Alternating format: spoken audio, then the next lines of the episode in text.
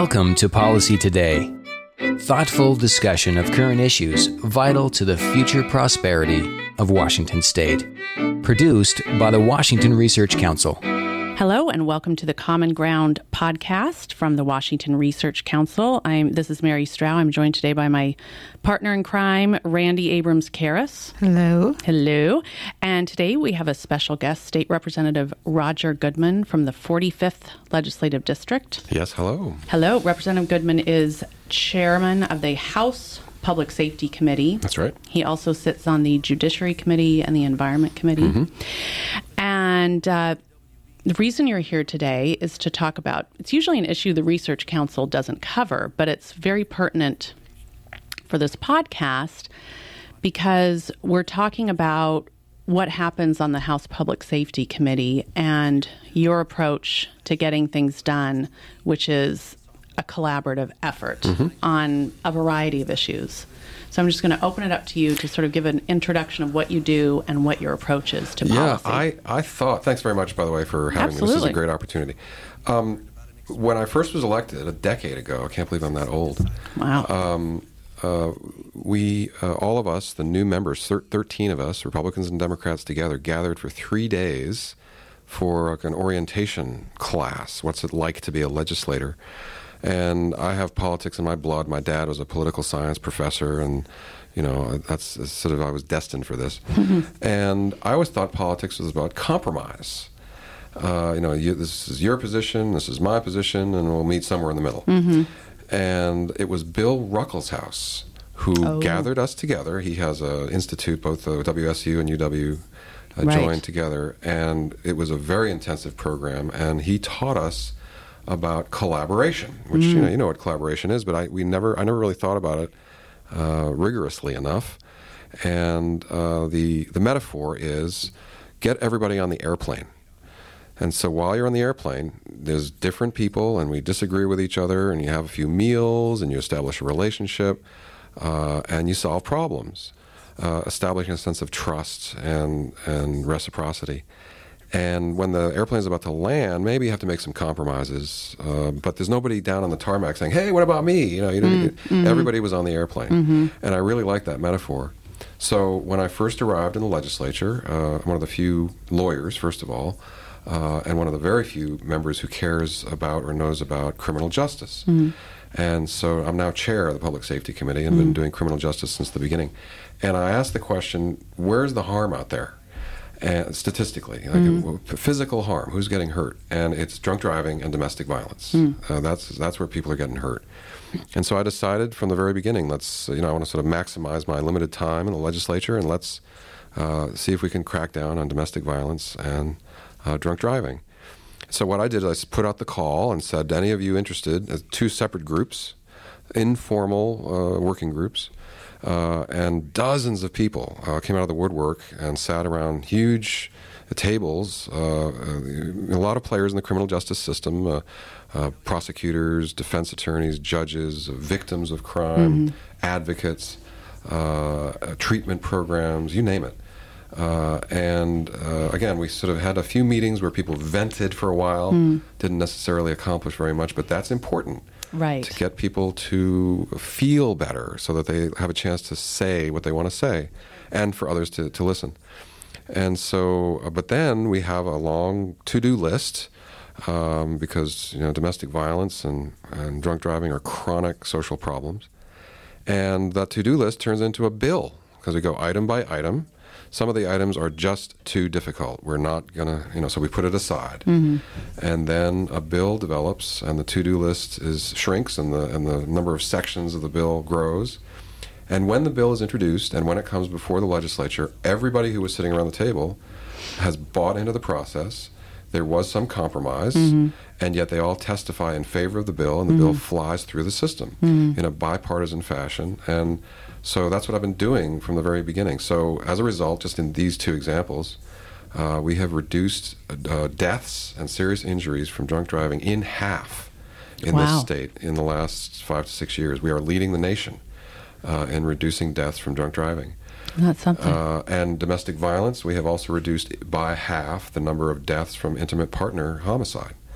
Um, uh, we've given police better instructions on how to show up at the scene, and uh, courts much more information about who's really the perpetrator and who's the victim. And it's uh, you know it's very it's complicated.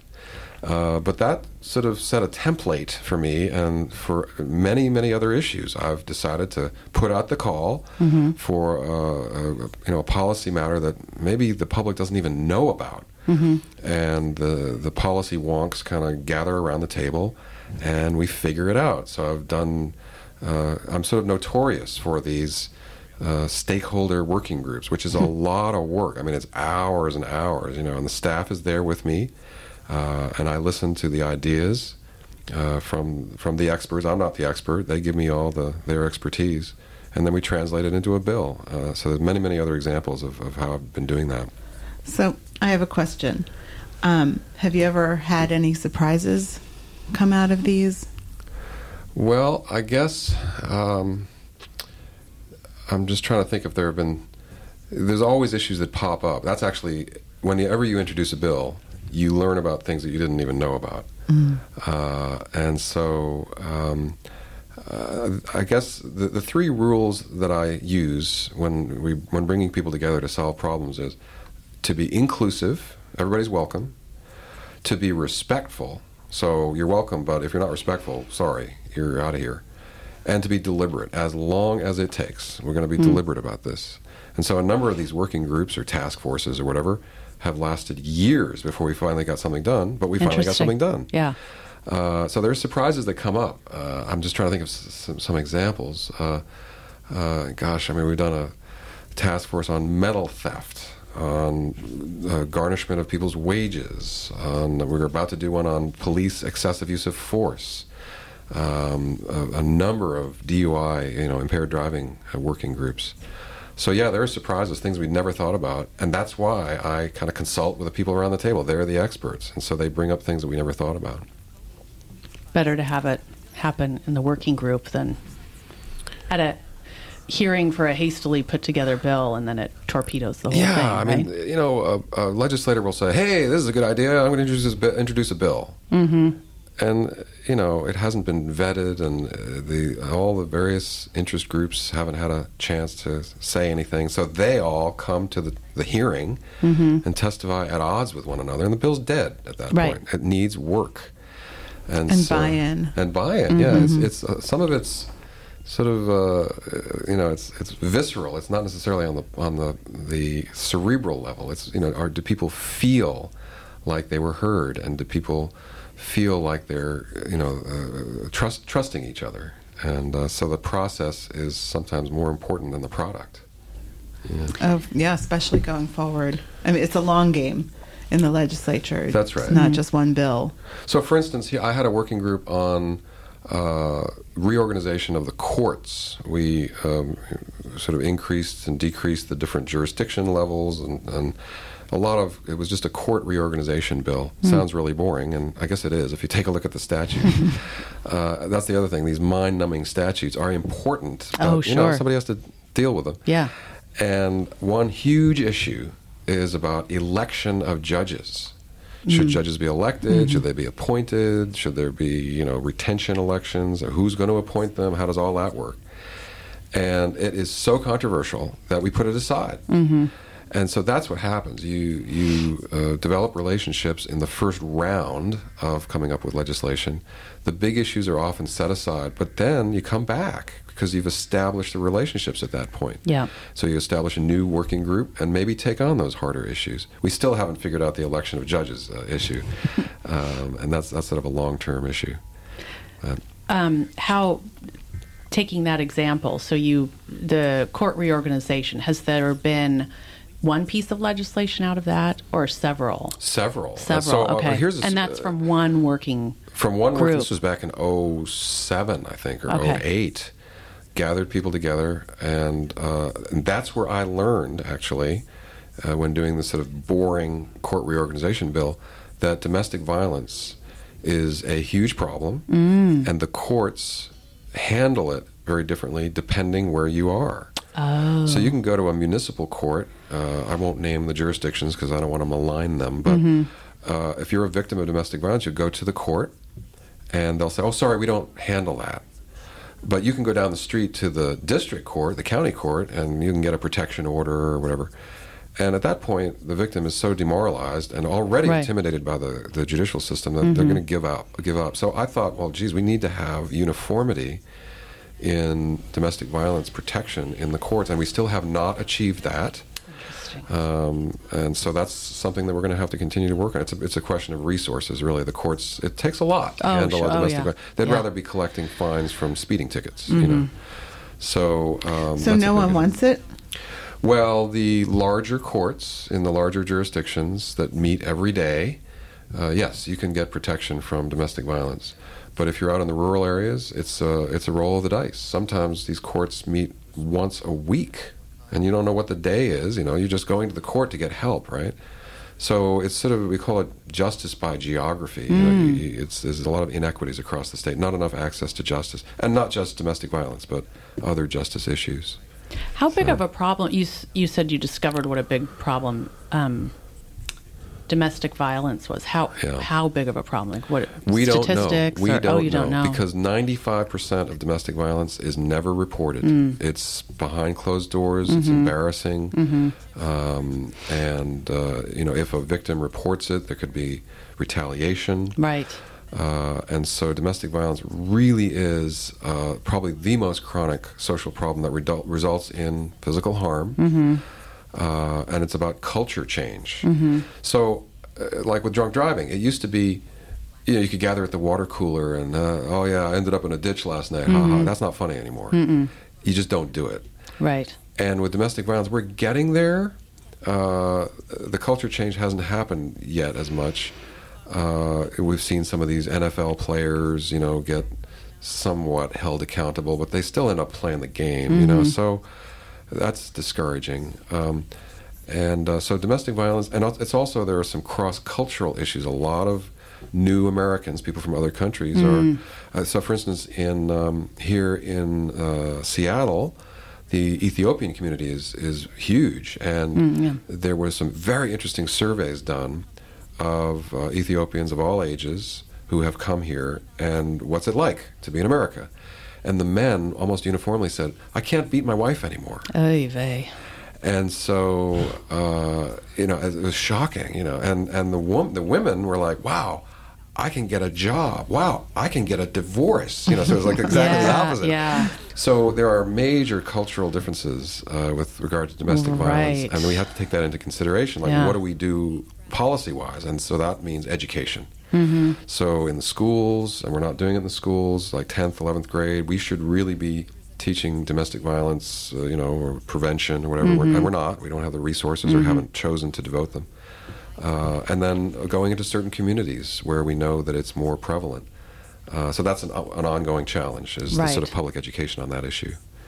Uh, what have you been able to accomplish so far in domestic violence? So that that was a result of this Yeah, collaborative so pro- the- and then maybe also talk about some of the issues you had to work through. I mean, everyone thinks, "Oh, combating domestic violence," but the issues you had to work through to get to the Right. legislation. So I can talk about some of the unresolved issues. Um, uh, first of all, it's frustrating. We're, you know, we're the state, we're the government, and so the government tends to react to or respond to domestic violence after it's happened.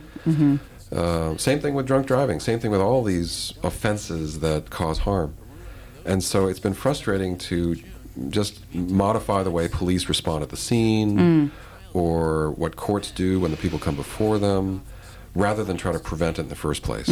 Although in the last session we did get a very important bill done, uh, which will get a lot of prevention uh, activities out there, um, but not enough. Yeah. So, in terms of our responding to domestic violence as the state, um, police now will ask. Uh, they now uh, they used to be uh, instructed to take a look at the criminal record of each person in the household. The policeman, the last thing they want is to show up at a DV domestic violence uh, call, to be standing in the middle of two people who are hitting each other, hating each Oh, other. Oh, sure. And so uh, we realized that you don't find out who it's it's not very useful to know who has a criminal record or whatever, but you want to find out about the relationship between them and the mm. history of that, mm. which is more complicated. Mm-hmm. So we've totally changed police training now, mm. so that when they show up at the scene, they ask different questions and are able to determine who really is the perpetrator and who is the victim. So let's say you're a victim of years of it's not necessarily violence. Domestic violence ends up in violence, but it's Yes. it's a pattern of subtle, you know, con- abuse and control. Could start with emotional, verbal. yeah, like you know, where are you going, and what are you spending money on, Mm-hmm. and who are your friends, and that sort of thing. And then, if the person doesn't comply, then it can escalate to Yeah. violence. So um, we we had situations where the victim of years of abuse would she just couldn't take it any longer and fling something at the guy. Mm. He's Mm-hmm. bleeding when the police show up. They arrest her. Yeah. So she, you know, can't see her kids, loses her job, Oh, is yeah. in jail. Yeah, yeah.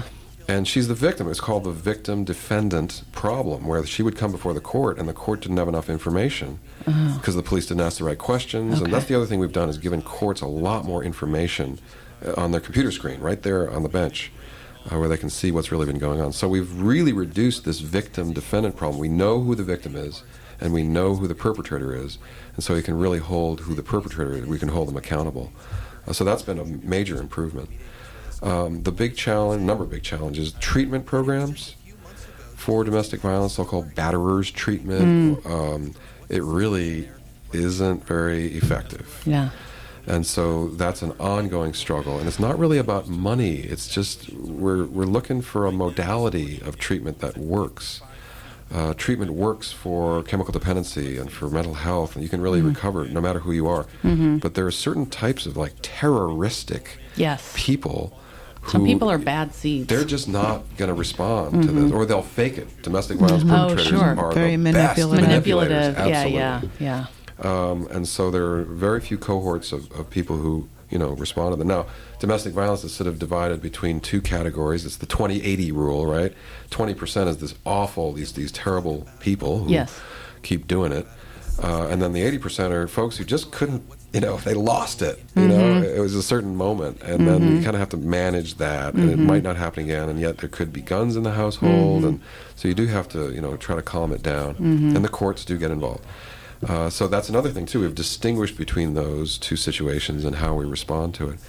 We have a, a mandatory arrest for you know, and when the police show up at the scene, they have to arrest somebody. It used to be that they'd say, "Well, you all just get along, and you know, see you later." Right. Spend the night somewhere else. Yeah, and then it would just start again, and, and the injuries would continue. Um, but there's been abuse of the mandatory arrest, where the partners will play. You know, they'll call the police one after the other to get one and the other arrested, Oh, and so there's some game playing going on. yeah. Um, and uh, a number of men have come to uh, the, these working groups saying that they have been unfairly accused. Sure. And that has actually caused a breakdown of the discussion where the advocates for victims and survivors, who are almost all women, can't even stand to be at the same table with them. Oh, yeah. And so this is my one failure. Uh, I cannot bring together all of the stakeholders on domestic violence anymore, Mm-hmm. um, even though everyone ought to have a legitimate shot at you know expressing their opinion. So that's a tough one. That that is a tough one because Yeah. you're. I mean, it's not just sort of policy that's is very emotional. Yeah, I mean the, the the victims and survivors they talk about the mad dads as if they're sort of you know painting with a broad brush, and then the and then the, the men they talk about the DV divas, you know, and so Oh, it really sure. gets kind of rude on both It's sides. really hard to continue the discussion. Yeah. Well, I imagine on either that. side, if there's, you know, this uh, a sense of a loss of justice, you know, for the woman who's been a victim Mm-hmm. and hasn't had justice, and then you know, for the men who have been or whoever, if someone's been unfairly accused and genuinely, they're not just mani- genuinely hasn't Yeah. Done that. Yeah, that's it's hard to. I mean, I do understand from the woman's perspective. She, you know, maybe almost died, you know, and ended up Oh, homeless absolutely. and had to flee yeah, and I had to be in a secret wo- as location. a woman, I'd say the woman probably has the stronger. and, and so they don't want to even give the guy a chance Right. to because it's threatening. It's very intimidating. Oh yeah, and still probably PTSD and all that stuff. yeah. And yeah, a lot of the perpetrators will make excuses or Yeah, so it's hard to tease out what's Yeah. really legitimate. Yes. Right? And so that's kind of where I'll back off and say, okay, sorry. Uh, so I did introduce legislation that passed this last session on this mandatory arrest question Mm. with regard to 16 and 17 year old adolescents. Oh, right. So if if the the boy, you know, he's a big kid at this point, like hits his mom, we've been taking them to jail. That is the last thing you want to do for most adolescents. It just Mm-hmm. makes it worse because their brain is developing and it'll sort of harden into the fight or flight. you oh, know. sure. There are programs that are much more effective, and so we did get. It was controversial, but we got a Mm-hmm. bill through that provides some exception, so that police don't have to arrest the kid. They can take him to a program instead, Okay. and so it's more therapeutic than it is Yes. uh, punitive. So that's the only exception now that we have for mandatory arrest. The Okay. victims and survivors understand that, and they supported the bill, uh, and the police so- supported the bill too. So it was a that was a kind of a major accomplishment in the last year. So it sounds like you're constantly getting um, feedback. You, know, Yeah. you pass the bill, and then you you're still getting feedback on okay, how is this working, and what other yeah. things can we? And guns is the other one, and Yeah. that's uh, boy, that's not controversial Oh, at all, right? no Yeah. problem. yeah. So yeah, guns and uh, and the reproductive rights. Yeah, those are both really easy. Yeah. no So- problem. and they all pass through your committee. Yeah. Well, let's see. Reproductive rights go through go through judiciary or healthcare? Healthcare. Yeah, Healthcare, but okay. guns go through judiciary. So uh, it took me ten years. Uh, but I did get a bill passed that uh, does remove firearms rights from those who are subject to domestic violence protection orders. so Mm, okay. the victim goes to the court and she says, you know, provides the evidence, and the court issues a protection order. Mm. And at that point, now under state law, uh, you, you have to give up your weapons. If the protection order is lifted, you get your guns back. you get your guns back. If the protection order turns into a conviction, if you're Yeah. convicted of domestic, you lose your gun rights forever. Right. So that's already been law. Yeah. And it's just that dangerous window Absolutely. that we wanted to close. And it took, and so I collaborated, worked with the NRA. I actually introduced bills on the NRA's behalf on other issues or, or related to concealed pistol licenses. No. Um, and then worked with the domestic violence survivors, and we, we got it done. And so you, you can't you can't get it done just by introducing a bill. You have to bring them together, and and, and uh, so it's been very gratifying to to solve problems like that. Absolutely. And what's the initiative now? Isn't there an initiative on extreme Yeah, protection that's about orders? creating a new type of protection order where a family member can come to the court and uh, assert that one of their loved ones is a danger uh, uh, to themselves or others and that their weapons rights should be suspended. There have been too many situations, and it usually ends up in, in suicide or homicide suicide. Uh, where someone is, you know, mentally ill, and they have access to weapons, and uh, so this would provide an option for families to go to the court and, uh, and and seek this new type of protection. Or a number of other states have that. Uh, so that'll we'll see what happens on the ballot. I think it should pass. I think it, it it's uh, it seems to be you know the public seems to support that.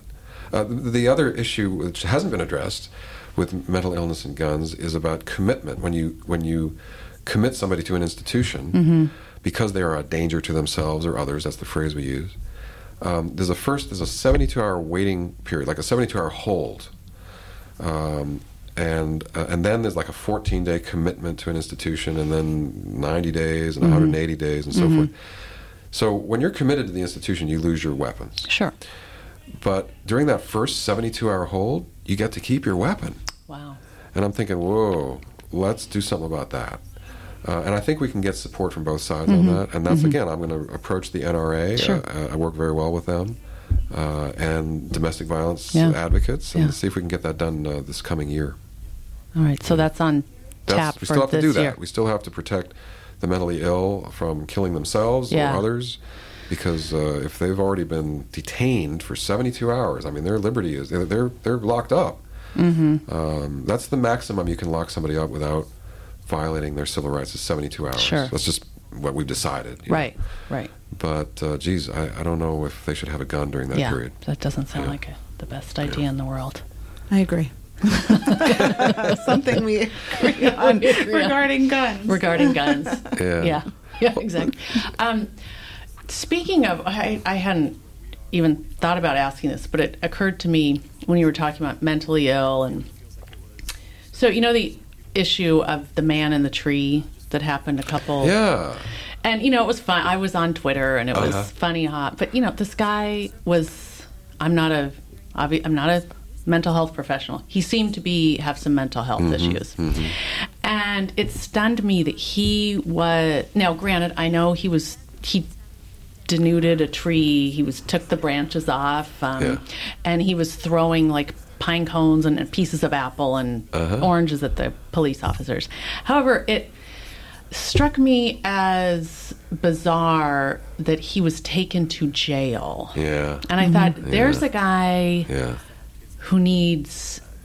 How is jail going to help him? I know. Well, There's- the King County Jail here in Seattle is the second largest mental health facility in the state, Really? next to Western State Hospital. So do they have mental health? an entire floor. Oh, so okay, so maybe that's not so bad because when I saw, no, it isn't. Well, it it's is. not the They appropriate. don't belong in jail. It's not a therapeutic That's setting. true. I'll yeah. just answer for you. Yeah. Yeah, yeah. Oh, you know I'm- a lot about this. I misunderstood. I thought that there was like a, it was actually like a We treatment wish there center. were. No, it's a warehouse. It's a warehouse. Yeah. Okay, so yeah. it's only because that's, Yeah. they get arrested and sent to Western State, not because they're receiving treatment. they're not and- receiving treatment no. there. No, I mean, Okay. this is a huge. Pro- we have made some investments in mental health care uh, recently. Yeah. Because of court cases saying Court we can't be cases, right. strapping people in crisis to, to gurneys in the emergency room. Yes.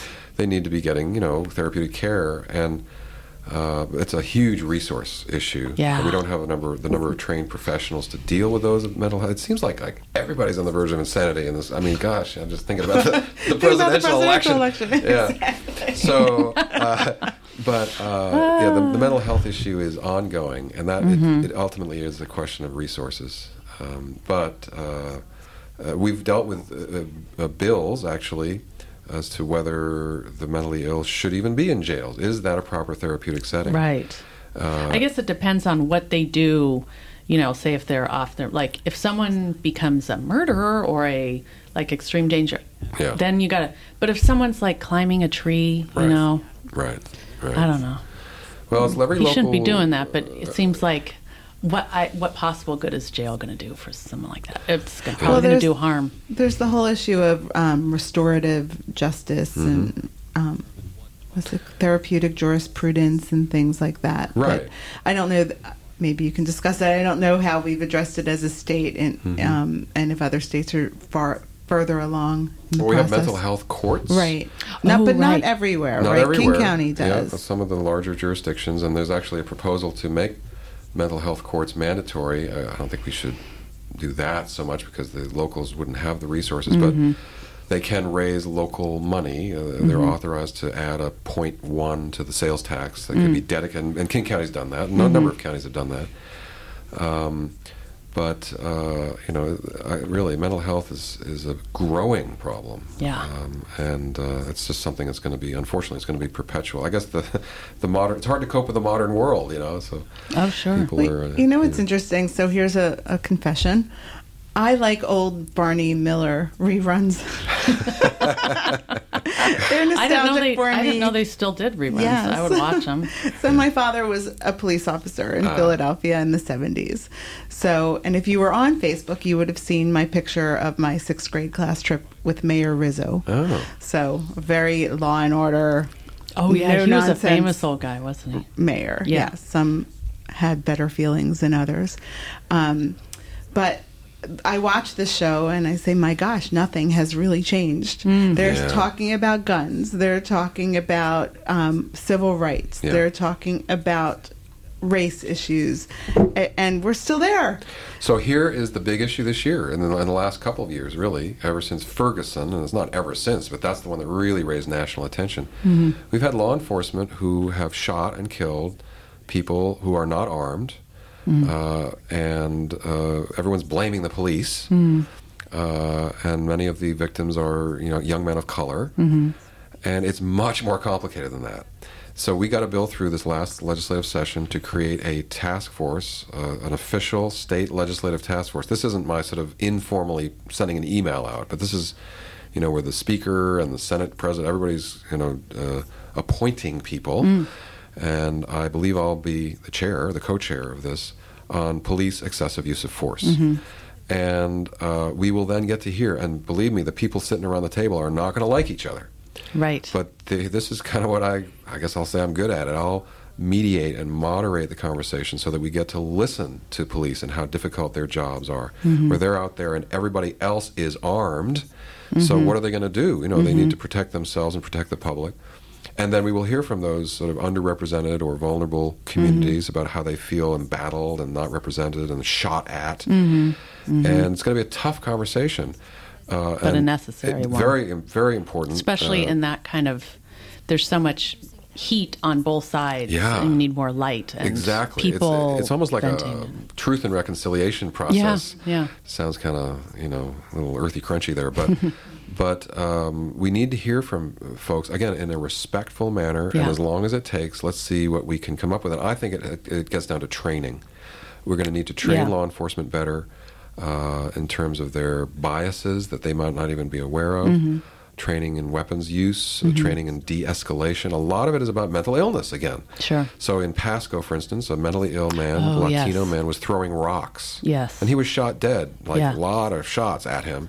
And the community is still outraged, and they're trying to hold the police officer accountable. And that's another issue. The standard in the law is so high that no police officer can really be held accountable because malice is required. and you can't really prove malice when it's that sort of instant situation, you know. So uh, that's another possible discussion: is should we change the standard so that a police uh, officer really acting outside of the norm can be held accountable, um, and for for murder, you know, really.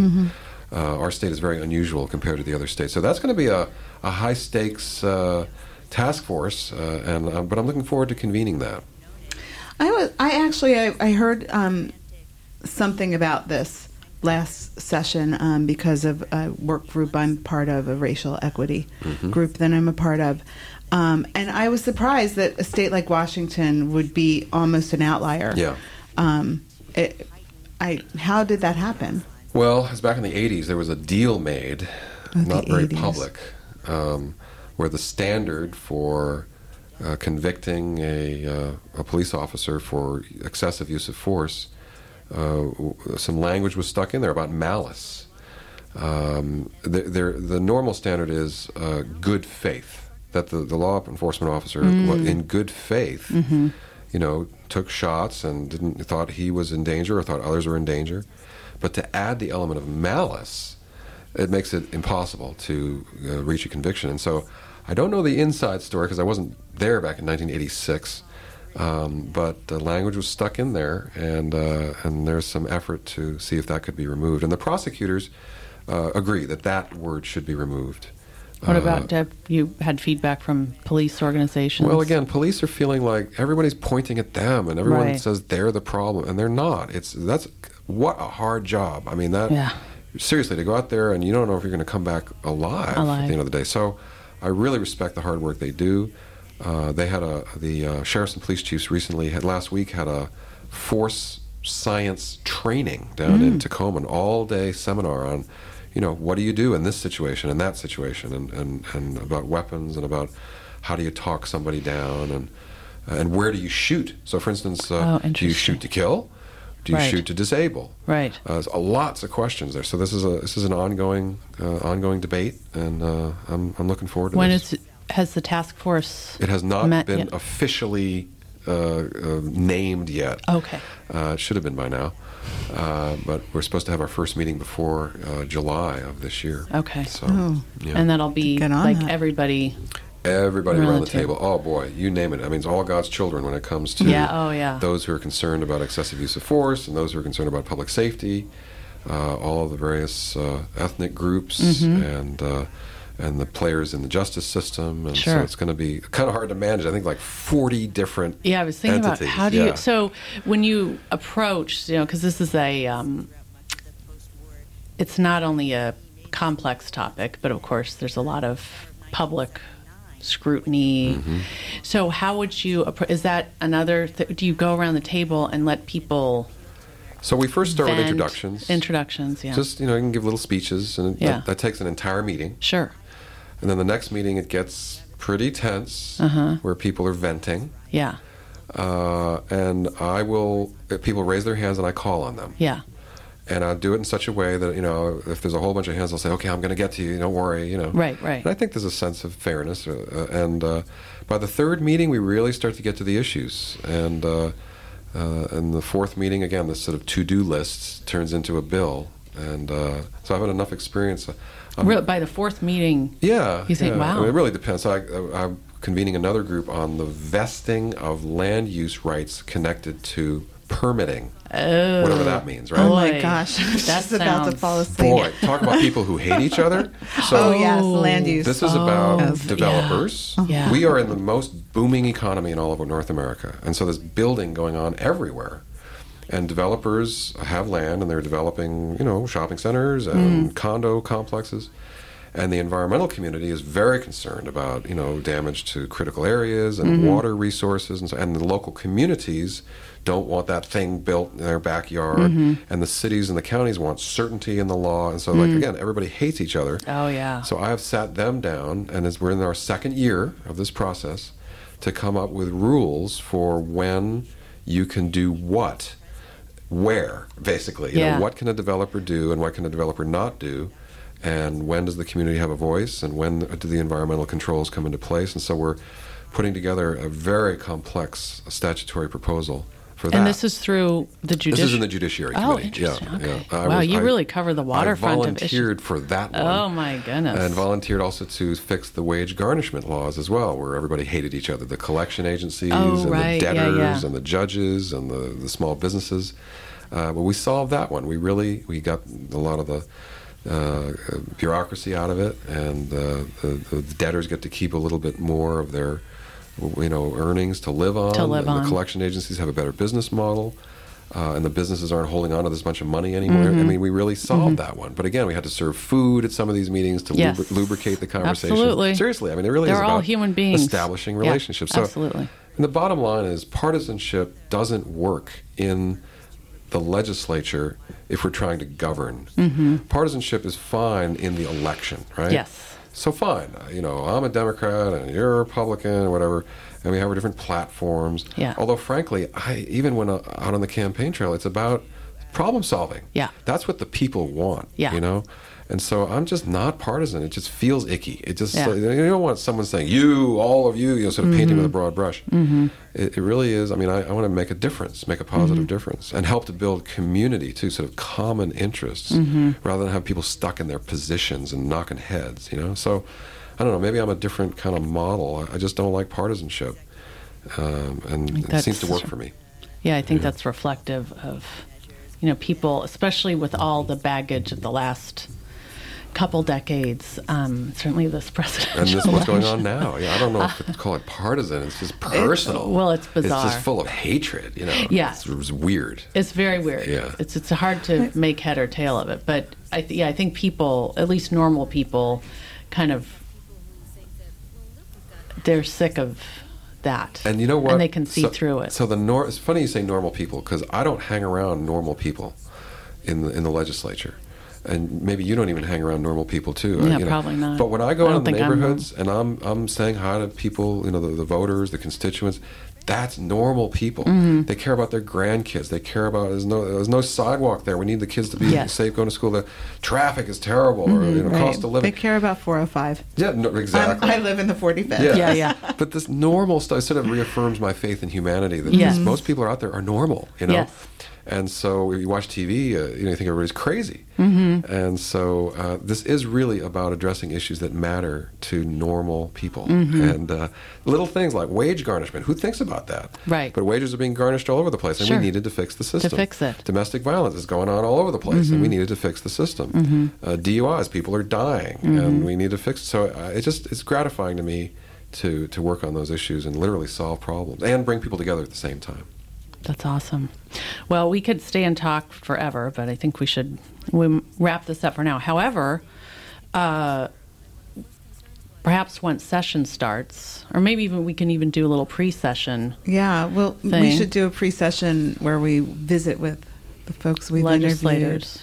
That'd yeah, great. do And then follow and ups. do a follow-up on how your task force is going. Yeah, yeah, we travel to the capital. Yes. Yeah. Yeah, We'll go from everything from from uh, excessive use of force to landowner, uh, you know, developers' use of vesting of land use rights. You know, so oh yeah. Maybe we'll know the outcome of a presidential election yeah, at that point. Oh, that's right. yeah. Wow. I, it'll, it's hard for me to imagine like this only presidential months away. election ever ending. I know. I feel like it's gone on forever, and I just feel like Yeah. this is going to go on forever. Well, then we have the next round of primaries to. we have to get ready for Iowa in. Uh, Oh, that's right. 2020. or whatever. Yeah, 2020. That's Thanks. right. Yeah, everyone will hit the ground running. Yeah. Well, Representative Goodman, thank you very much. Thank this you. is really Yeah. uh, fascinating. Yeah, this is fun. I Yeah, appreciate it. Thanks. Absolutely. Yeah. Thanks, Randy. My pleasure. Yeah, and we'll uh, thank you to our tens of or ones or hundreds of listeners, and uh, we'll talk to you guys next time. Bye bye.